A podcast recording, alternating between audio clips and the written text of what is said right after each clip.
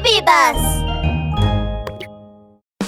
ル警部、レッツゴー！ワン！ラブール警部の安全事件簿、虎太郎の悩み後編。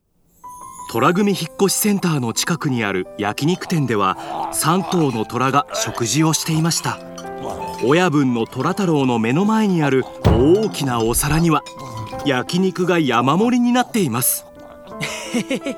親分、もっと肉を食べて力をつけましょう。俺の分もどうぞ。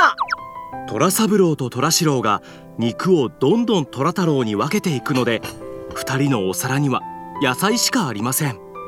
虎太郎は感激のあまり涙を流すと、いやー、いつもお前たちを可愛がってる甲斐があるってもんだ。後で羊先生が目を覚ましたら俺は。お食事中すみません、ちょっとよろしいですか。まったく誰だよこんな時にって。おや、ラブール警部じゃないですか。振り返った虎太郎はラブール警部を見るなりすぐに立ち上がりました。何かご用でしょうか。ラブール警部は何も言わず素早く虎太郎たちを見渡すと、虎四郎に目を留めました。虎四郎の上着のボタンが一つ欠けていたのです。ラブール警部は羊先生の家の前で拾ったボタンを取り出すと、虎四郎さん、このボタンはあなたのものではありませんか。虎四郎はうつむいて上着を確認すると、確かにボタンが一つなくなっていました。おー、確かに俺のみたいです。わざわざ届けてくれてありがとうございます。虎四郎がラブール警部の手からボタンを取ろうとすると、ラブール警部はボタンを握りしめました。今朝ひまわり幼稚園の担当医師である羊先生が家の前で何者かに連れ去られたようで、このボタンは現場に落ちていたんです。何か心当たりはありませんか。いや、連れ去ったって誤解ですよ、誤解。虎太郎は慌てて首を横に振りました。羊先生に親分の病気を見てもらおうと家に行ったら、俺たちを見た瞬間気絶しちまったんですよ。しばらく待っても目を覚まさないし、そのままにしておくこともできないから、うちのオフィスまで運んできたんす。いやー、本当にもう腕がクタクタっすよ。では羊先生のところに案内してもらえますか。虎太郎たちはお互いに顔を見合わせると、3頭揃って首を縦に振りました。虎太郎たちに案内され、ラブール警部が部屋の中を確認すると、羊先生はふわふわのソファーの上ですやすやと眠っていました。羊先生、大丈夫ですか。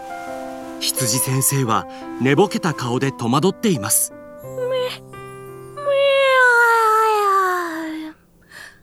ラブール警部、何かありましたかね。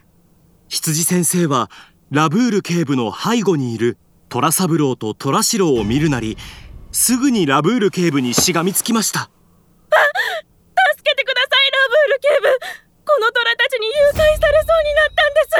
誤解だよ、誘拐なんてそんなつもりは。ワン、羊先生、僕がついてますから大丈夫ですよ。今朝一体何があったんですか。今朝、私が自転車に乗ってひまわり幼稚園に向かおうとしたら、突然この虎たちが出てきて。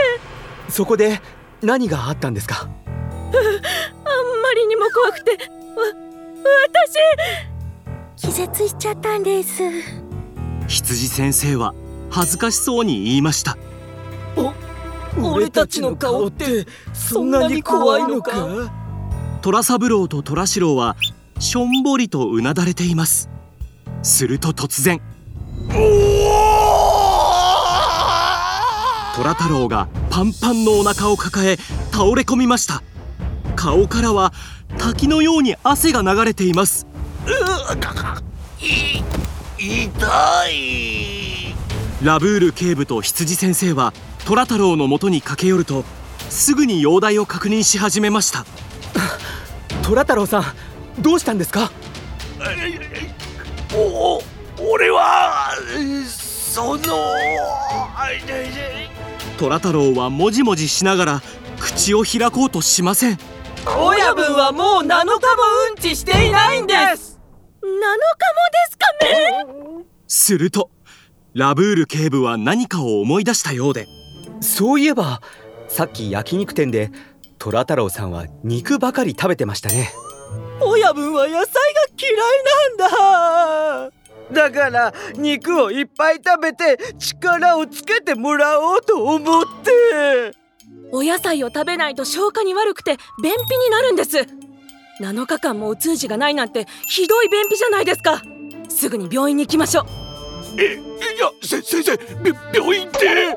虎太郎はテーブルの足をぎゅっと抱きしめると、いやだー、病院は嫌だー、注射が大嫌いなんだー。虎太郎さん、具合が悪い時はちゃんと病院に行かなきゃダメですよ。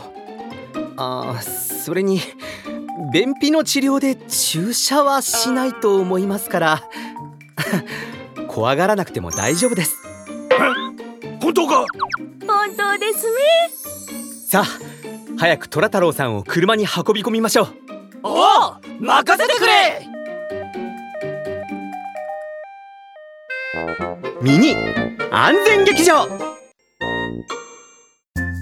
いや、虎太郎さん、この間何日もうんちしてなかったんだって。もう良くなりました？おいよ、もう快便だぜ。あれ、なんでお前がそんなこと知ってるんだよ？虎次郎に聞いたんですよ。実はおいらもちょっと便秘気味で、どんな方法を使ったのか教えてくださいよ。そうかそうかさては黒熊、野菜嫌いだな。にゃにゃにゃにゃ、なんで知ってるんですか？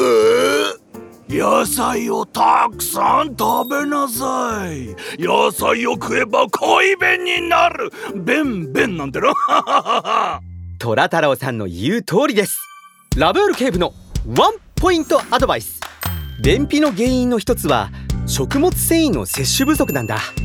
胃腸の働きを助ける食物繊維はお通じの改善に役立つから、普段から食物繊維がたくさん含まれている野菜や海藻類、果物などをたくさん食べるといいよ。